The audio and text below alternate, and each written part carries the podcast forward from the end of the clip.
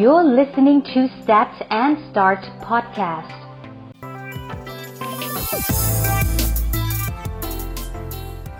สวัสดีครับ Start and Start episode ที่ 3 แล้วนะครับ วันนี้หัวข้อของเราจะอยู่ในเรื่องของเครือข่าย 5G นะครับ หลายๆคนอาจจะเฝ้ารอกันอยู่ ไม่มากก็น้อยนะครับ ก็ เรามี 4G ละ เราเคยผ่านช่วงเวลา 3G เราเคยผ่านช่วงเวลา ADSL นะครับ วันนี้หัวข้อเราค่อนข้างน่าสนใจทีเดียว แต่ความพิเศษไม่ได้อยู่แค่ตรงนั้นนะครับ วันนี้เนื้อหาข้างในทั้งหมดเนี่ยค่อนข้างจะมาจากประสบการณ์ตรงที่ผมได้ไปดูงานที่ประเทศจีน เมืองเฉิงตูนะครับ เป็นเมืองที่กำลังเติบโตอย่างมากที่ประเทศจีน แล้วก็เป็นเมืองต้นแบบ ที่ประเทศจีนเริ่มใช้ในการทำเครือข่าย 5G นะครับหลายๆ คนอาจจะรู้จัก 5G มาบ้างแล้วนะครับ เห็นออนไลน์อินฟลูเอนเซอร์หรือว่าได้ยินหลาย ๆ คนพูดถึงหรือเครือข่ายที่ประเทศเราหลาย ๆ หลาย ๆ แบรนด์ก็เริ่มมีการสื่อสารเรื่อง 5G กันแล้วนะครับ แต่วันนี้สถิติที่เอามาเนี่ยจะค่อนข้างใกล้ตัว และก็อยากให้ทุกคนลองคิดภาพไปข้างหน้าด้วยกันนะครับ สถิติวันนี้นะครับเป็นข้อมูลมาจาก bltbangkok.com นะครับ ระบุว่า ภายในปี 2567 หรืออีกประมาณ 5 ปีข้างหน้า เครือข่าย 5G ที่เรากำลังจะได้รับมาเนี่ยนะครับ จะสามารถครอบคลุมประชากรได้ทั่วโลกมากกว่า 65%หรือเทียบเท่านะครับ ตรงนี้กำลังจะหมายความว่าแน่นอนครับ ในอีกเร็วๆนี้ไม่เกิน 2-5 ปีเนี่ยแหละ เชื่อว่ากรุงเทพน่าจะเป็นเมืองแรก ๆ ที่ เริ่มทำเครือข่าย 5G 65%เนี่ยคือทั่วโลกถูกไหมครับ แต่ถ้าเรามองในประเทศไทยแล้วเนี่ยตีเป็น 65%ของประเทศไทยเองเนี่ยผมคิดว่ากรุงเทพหรือเขตปริมณฑลหรือหัวเมืองต่างๆเนี่ยผู้ฟังก็คงจะอยู่ในบริเวณนั้นเนี่ยน่าจะสัมผัส 5G กันแล้วแหละภายใน 5 ปี จริง ๆ ไม่น่าจะถึงนะครับไม่น่าจะเกิน 2 ถึง 3 ปีนี่แหละประมาณ 1-2 ปีนี่แหละ 5G ก็น่าจะมาละนะครับหัวข้อตรงนี้มันน่าสนใจมากประกอบที่ผมไปดูงานที่ประเทศจีนมาเนี่ย มันมีอะไรที่เราน่าจะมาชวนคุยกันได้เยอะทีเดียวนะครับ โดยปกติแล้วเราเรียกกัน 3G 4G 5G ผมเชื่อว่าผู้ฟังหลายคนคงมีคำถามนะครับว่ามันคืออะไรวะ G คืออะไรเอาจริงๆตัวผมเองก็ไม่รู้นะครับ ก่อนที่จะมาทำเทปนี้ ก่อนที่จะไปดูงานเนี่ยไม่รู้เลย เราเรียกมา 3G G คืออะไรนะครับ จริง ๆ แล้ว 5G เนี่ยมันก็ย่อมาจาก generation G เนี่ยย่อจาก generation 5G ก็คือ generation ที่ 5 ของการสื่อสารด้วยโทรศัพท์มือถือ ภาษาอังกฤษเนี่ยเขาจะเรียกว่า the fifth generation of cellular mobile communications นะครับ ตรงเนี้ยเราเห็นเลยว่ามันคือ generation ของเครือข่ายบนมือถือ ซึ่งหนีไม่พ้นครับ ที่จะเป็นเครือข่ายบนความเร็วของ Data นะครับ ความเร็วบนมือถือ และจริงๆเนี่ยเครือข่ายตรงเนี้ยมันสามารถเอาไปประยุกต์ใช้กับบอร์ดแบนกับสิ่งต่างๆ ได้ด้วยนะครับ ไม่ได้ระบุแค่อยู่บนมือถือสัทีเดียว นะครับอนาคตเนี่ยอุปกรณ์อื่นๆเนี่ยจะเข้ามามีบทบาทมากขึ้น ไม่ใช่แค่สมาร์ทโฟนนะครับเราเคยได้ยินคำว่า IoT เราเคยได้ยินคำว่า wearable technology กันหรือเปล่าครับ IoT คือ Internet of Things นะครับ อันนี้เป็นหนึ่งเทรนด์ที่กำลังจะเกิดขึ้นแล้วในปัจจุบันและจะเติบโตขึ้นควบคู่ไปกับ สิ่งต่างๆ อย่างมากนะครับ หากเรารู้จักคำว่า AI แล้วคำว่า IoT เป็นอีกหนึ่งคำที่ต้องรู้นะครับ Internet of Things คืออะไร อนาคตเนี่ยเอ่อ things ต่างๆ หรือสิ่งของต่างๆ เนี่ยมันจะสามารถ connect และสามารถจะมีอินเทอร์เน็ตเข้าไปเกี่ยวข้องได้ เมื่อมีอินเทอร์เน็ตเข้าไปเกี่ยวข้องได้ แน่นอนครับ มันต้องสามารถจะสั่งการอะไรได้ละ สามารถจะเก็บข้อมูลได้ สามารถจะ tracking automation พวกนี้มันมาจากการที่ของปกติเนี่ยแหละ แต่มันถูกลิงก์เข้าไปด้วยอินเทอร์เน็ตด้วยเครือข่าย เหมือนกันครับ wearable technology เสื้อผ้าหรืออะไรที่ใส่ หรืออะไรที่เราสามารถจะมาใส่ได้เนี่ยเมื่อเวลามันมีเทคโนโลยีเข้าไป ก็จะเรียกว่า wearable technology เหมือนกันนะครับ เดี๋ยวไว้มีตอนไหนที่มาลงลึกพรุ่งนี้ได้ก็จะมาอธิอธิบายขยายเพิ่มเติมให้อีกทีหนึ่งนะครับ เรามาดูกันที่ว่า 5G แล้วคุณสมบัติมันต่างกันกับ 4G ออยากใช้แล้วนะครับ คุณสมบัติหลักๆ มีอยู่ 8 ข้อ แต่จะมีจุดเด่นจริง ๆ อยู่แค่ 3 ข้อ ข้อ1นะครับ มีความเร็วสูงสุด 10 กิกะบิต per sec เร็วมากนะครับ ปัจจุบันณเวลานี้ที่ผมกำลังอัดเทปพอดแคสต์อยู่นะครับ เน็ตเร็วสุดที่เป็น Wi-Fi เน็ตบ้านที่เขากำลังโปรโมทกันอยู่เนี่ยอยู่กันที่1กิกะบิต per sec หรือ 1,000 เมกะบิต per sec ก็ถือว่าเร็วมากละแต่เน็ต 5G ที่ไม่ใช่ Wi-Fi ด้วยนะครับ จะมีความเร็วสูงถึง 10 กิกะบิต per sec สูงมากนะครับ อันที่ 2 คือ latency นะครับเขาบอกว่าเน็ตเครือข่าย 5G เนี่ย จะมี latency ที่ต่ำมาก latency คืออะไรนะครับ latency คือระยะเวลาการเชื่อมต่อไปยังปลายทาง ง่ายๆ ถ้าเกิดผมใช้คำศัพท์ง่ายๆ ก็คือไอไอ moment delay นี่แหละ สมมติเน็ตของเราเนี่ยเราทำอะไรอยู่ที่หนึ่งเนี่ยที่หนึ่งเนี่ยมันจะส่งต่อไปปลายทางที่หนึ่งเนี่ยมันใช้เวลาแค่ไหนเรียกว่า latency เป็นค่าเป็นเป็นคำนิยามนะครับเน็ต 5G เนี่ยมีมีคุณสมบัติพิเศษเรื่อง low latency มันทำให้เราสามารถที่จะใช้เน็ตเนี่ย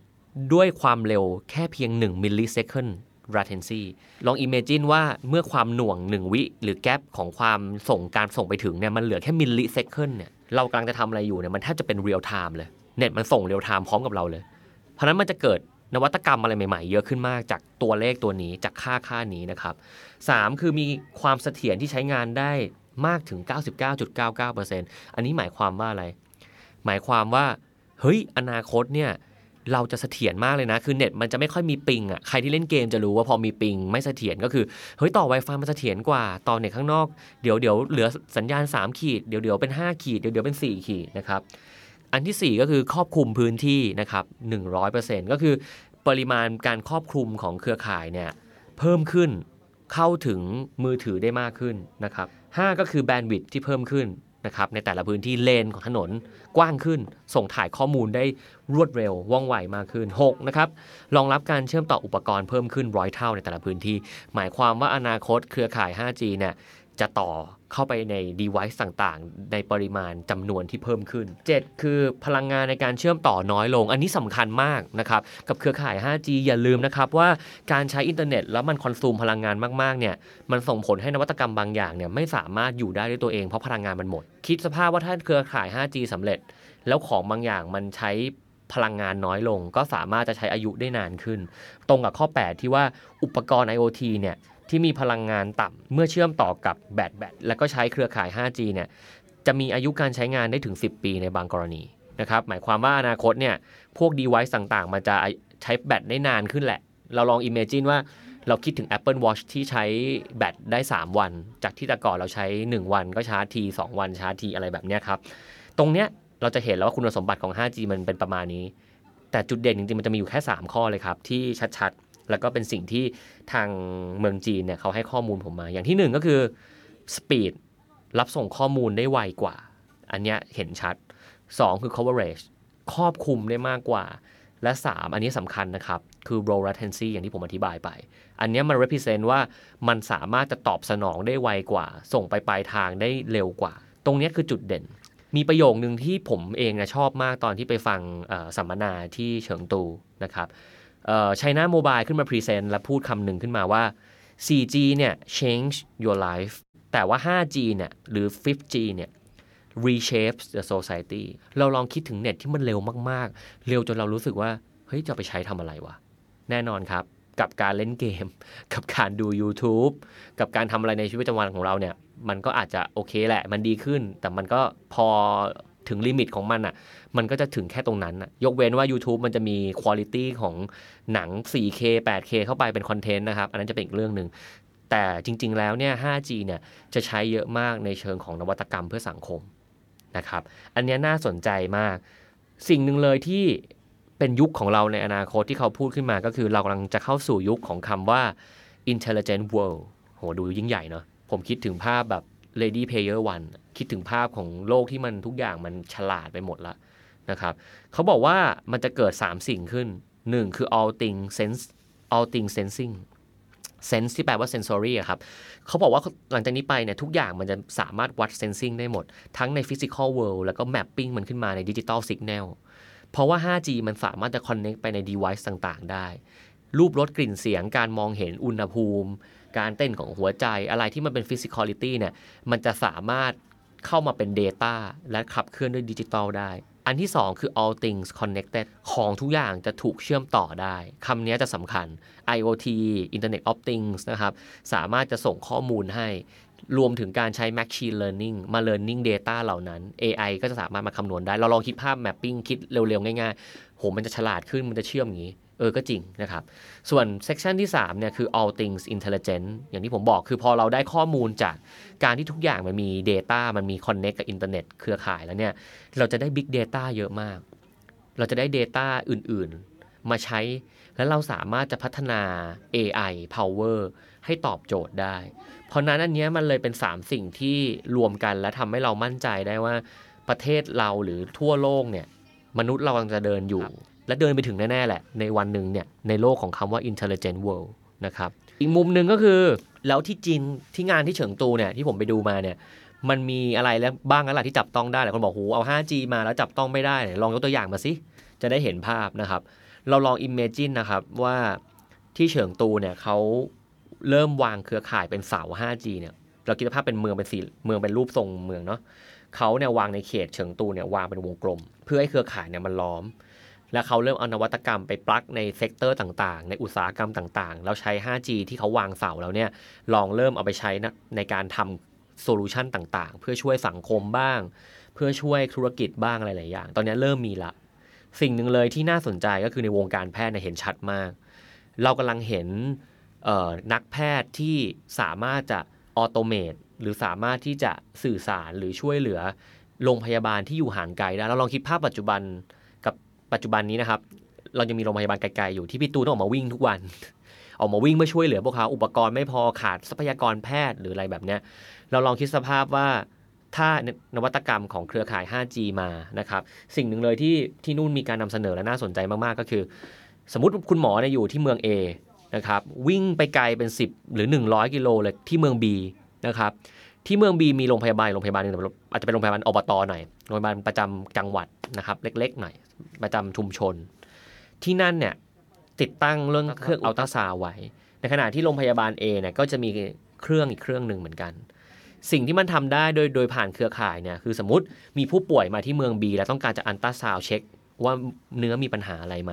แต่ทรัพยากรบุคคลขาดอยู่ที่เมือง B เนี่ย ในอนาคตเน็ตที่มันเร็วมาก แล้วมันเรียลไทม์มากๆเนี่ย มันสามารถจะทำให้คุณหมอที่เก่งๆ ในโรงพยาบาล A เนี่ย เขาสามารถจะ voice call ไปคุยแบบเรียลไทม์ที่โรงพยาบาล B เสร็จแล้วให้คุณหมอในโรงพยาบาล B เนี่ยเอาเครื่องมืออัลตราซาวด์เนี่ยอัลตราซาวด์ภาพมันจะ project เรียลไทม์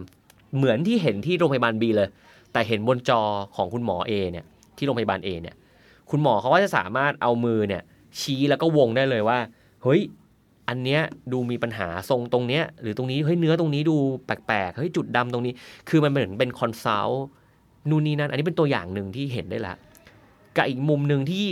กำลังจะมาอีกอีกเลเวลหนึ่งก็คือ คุณหมออยู่ที่โรงพยาบาล B นะครับแต่เราอยู่โรงพยาบาล A แต่เรามี robotic arm ที่ถือมีดผ่าตัดเราอยู่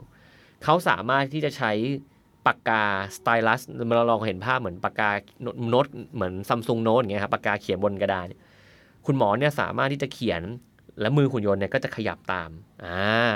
หมายความว่าคุณหมอสามารถจะผ่าตัดได้เอง โดยที่ไม่ตัวไม่ต้องอยู่ที่นั่น เทคโนโลยีพวกนี้เราเรียกกันว่า automation นะครับ แล้วก็คุณหมอเนี่ยก็จะทำงานได้ง่ายขึ้น บุคลากรใช้น้อยลง วันหนึ่งเนี่ยเมื่อเครือข่ายแข็งแรง education หรือคนฝึกถูก train เยอะขึ้นเยอะขึ้นเรื่อย ๆ เนี่ย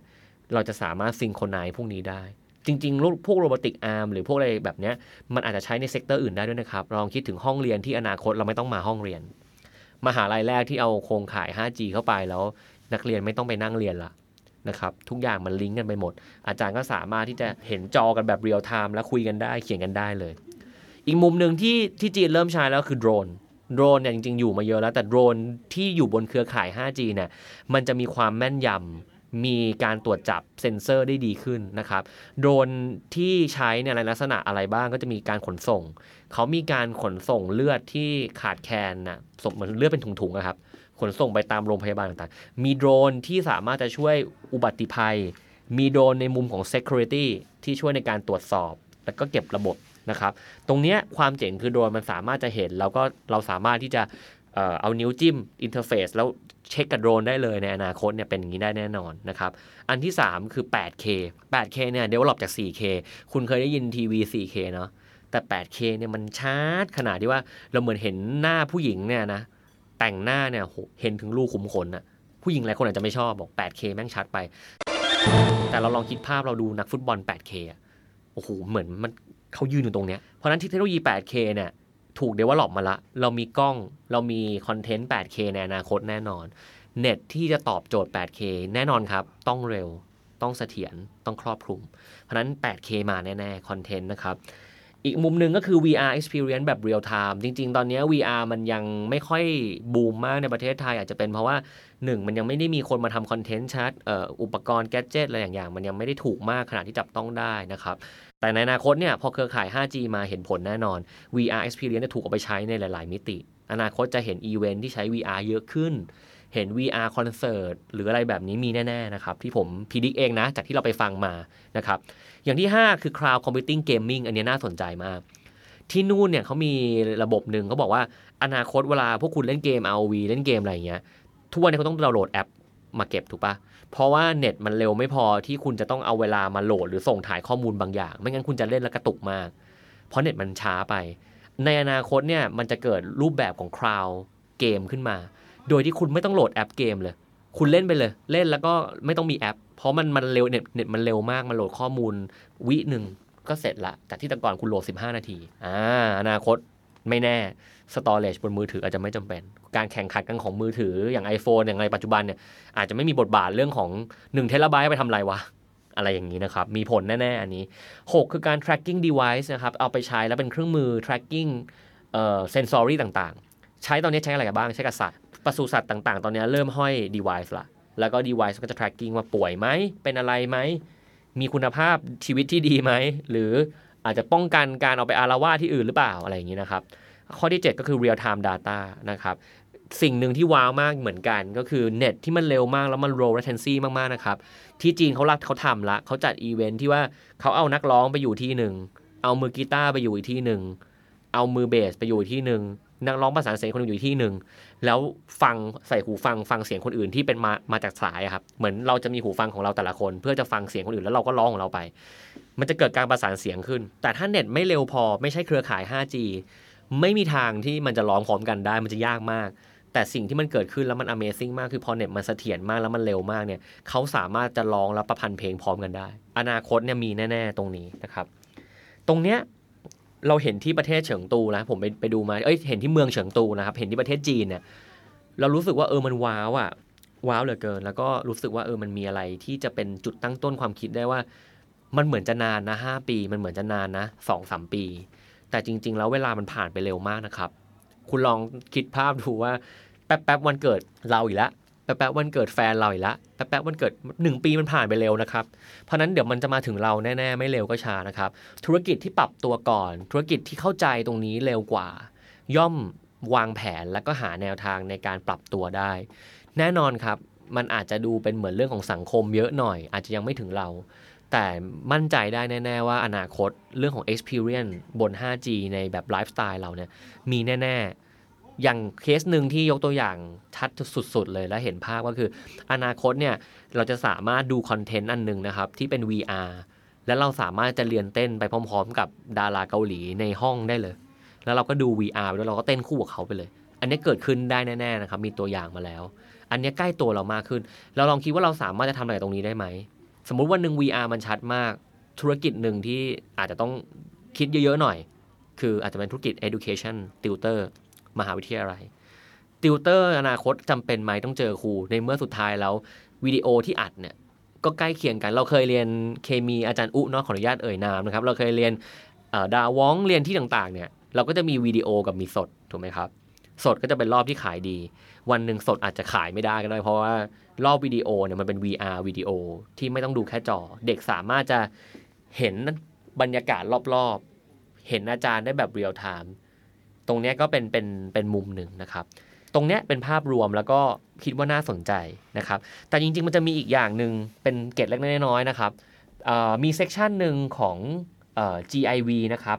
หรือย่อมาจาก Global Industry Vision เป็นหนึ่งซอสของหัวเว่ยที่เป็นผู้จัดงานที่เฉิงตูนะครับ เขาพูดถึงชีวิตในอนาคตของพวกเรา ชอบมาก section นี้เป็นอะไรที่ผมแบบจดเยอะมาก แล้วก็รู้สึกว่าเอ้ยมันตื่นเต้นนะครับ เขาบอกว่ามันจะมี 10 อย่างที่จะเกิดขึ้นกับเรา วันนี้อาจจะพูดไม่ได้ลงลึกในแต่ละอันมาก แต่จะครอบคลุมทั้ง 10 อันนะครับ ถ้ามีโอกาสจะมีอีกสักตอนหนึ่งจะมาเจาะบางอันให้เป็นพิเศษเลย เพราะว่าเราสึกว่าสถิติหลาย ๆ อย่างเนี่ยบนนี้น่าสนใจมากนะครับ ข้อที่ 1 อนาคตเราจะเห็นพวกเรานะครับ เขาพูดว่าเราจะ living with bots อ่า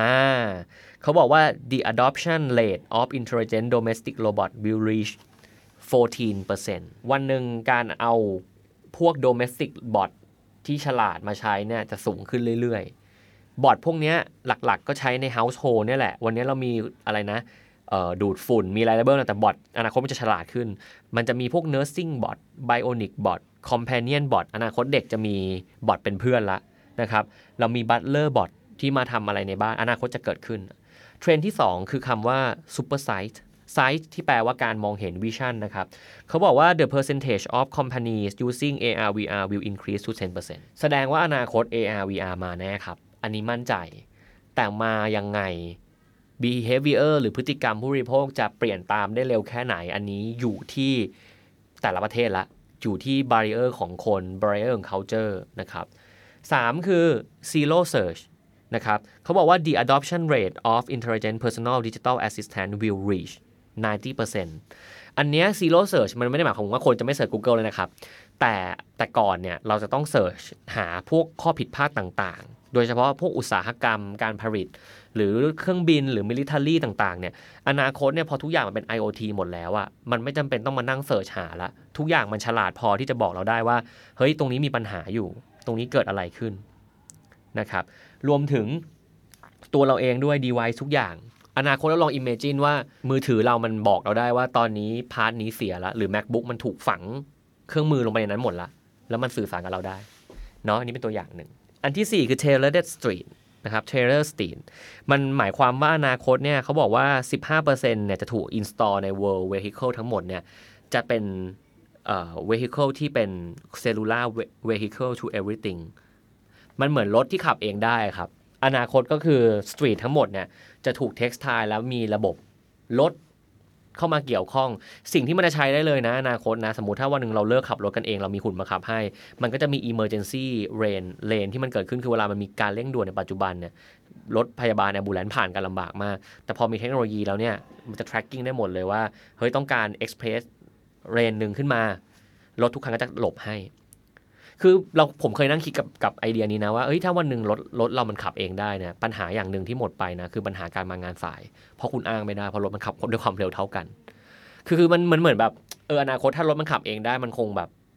มันคงต่อคิวอะนะเพราะจริงๆปัจจัยที่รถติดหลัก ๆ มันคือเราปาดไปปาดมาถูกไหมมันก็เลยแบบรถติดกันเพราะทุกคนมีคนเร่ง พอเร่งปั๊บมันก็แบบขยับเลนไปขยับเลนมา แต่จริงๆเขาบอกว่าถ้าเราทุกคนไม่ขยับเลนเลยเนี่ย จริง ๆ มันจะไปได้ในเวลาเท่า ๆกันเข้าใจไหมฮะเพราะฉะนั้นวันนี้ถ้าวันหนึ่งอินเทลเจนต์มันฉลาดมากมันขับรถได้เนี่ยปัญหาพวกรถติดจะจำเป็นอยู่ไหมนะครับหรืออะไรจะเกิดขึ้นอันนี้ก็เป็นโลกอนาคต ข้อที่ 5 นะครับเอ่อ working with bots นะครับตรงนี้น่าสนใจมากๆเลย เพราะเขาพูดว่าในอนาคตเนี่ยเราจะไม่ได้แค่อยู่กับบอทละแต่เราจะทำงานกับบอทด้วยพวกหุ่นพวกเครื่องจักรนะครับเขาบอกว่าในหมื่นคนจะมีบอท100 ตัว ที่ช่วยเราทำงาน ช่วย tracking ของเสีย ช่วย QC ช่วยโลจิสติก ช่วยทำให้งานเราง่ายขึ้นนะครับ 6 ก็คือ augmented creativity อันนี้น่าสนใจมาก ว้าวเลยนะครับ เขาบอกว่า 97% of large company will be using AI in their service and operation เกิดขึ้นแล้วนะครับ หลาย ๆ บริษัทปัจจุบันจริงๆฟินเทคปัจจุบันก็ใช้ AI หมดแล้ว Financial ก็ใช้ AI แต่ AI ในอนาคตมันจะเจ๋งมากโดยเฉพาะในเรื่อง creativity ที่เราไม่เคยคิดว่า AI จะทำได้ดี ที่ตัวอย่างหนึ่งที่ผมว่าว้าวมาก ๆ คือเขามีการมีการลองใช้ AI แล้วนะครับ สมมุติคุณมีโน้ตเพลง บทประพันธ์เพลงอะหนึ่งร้อยเปอร์เซ็นต์ใช่ไหมครับ คุณให้เขาอ่านแค่สามสิบเปอร์เซ็นต์อะเขาสามารถจะเขียนอีกเจ็ดสิบเปอร์เซ็นต์ได้ละ AI เขียนบทประพันธ์เพลงต่อ อ่าเพราะนั้น AI อาจจะเข้ามามีบทบาทใน creativity มากขึ้นแล้วคนบอกว่ากูจะตกงานเพราะว่าเป็น creative ก็ยังไม่ถึงขั้นนั้นนะครับ 7 ก็คือ frictionless communication นะครับ ก็อันเนี้ย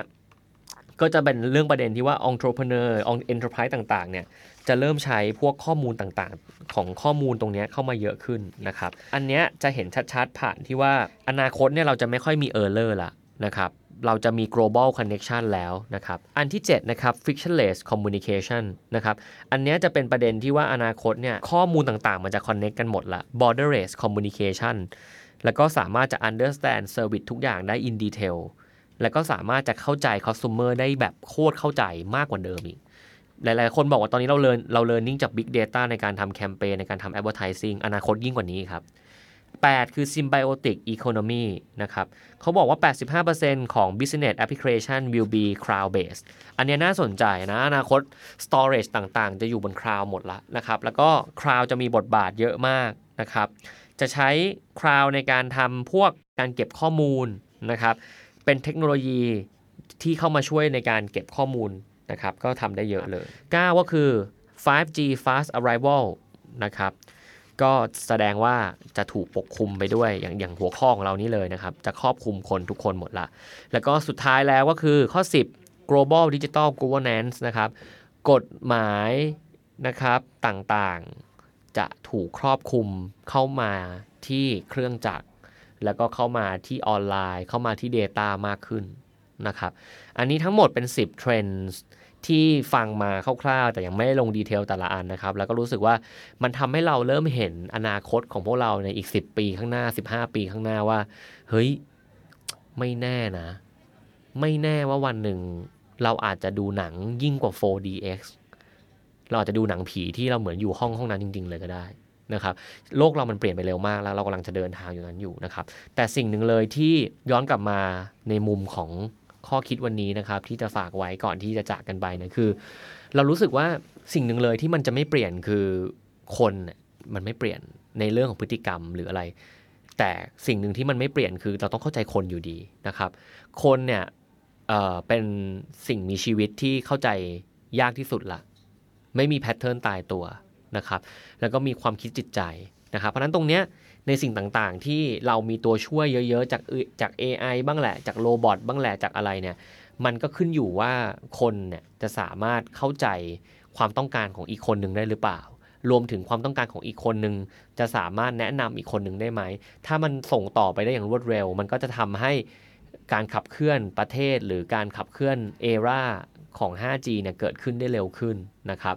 เชื่อว่าไม่เกินปีหน้าทุกคนจะเริ่มเห็น การเปลี่ยนไปหลังจากเรามีเครือข่าย 5G แล้วเริ่มมีโชว์เคส เริ่มมีอะไรจากหลาย ๆ แบรนด์ละ อนาคตมันจะส่งผลมากขึ้นมากขึ้นไปเรื่อย ๆ นะครับ ในมุมของนักธุรกิจหรืออะไรควรจะยังไงดี ส่วนตัวผมคิดแบบนี้ครับ การเปลี่ยนแปลงไม่มีการเปลี่ยนแปลงไหน เปลี่ยนแปลงได้ภายในวันเดียวครับ มันใช้เวลาทีละเล็กทีละน้อยค่อย ๆ เปลี่ยน อย่าไปกลัวว่าวันข้างหน้าจะทำมาหากินอะไร แต่ให้สังเกตและอัปเดตตัวเองตลอดเวลาว่า วันนี้จะเกิดอะไรขึ้นไหม เดือนหน้าจะทำอะไร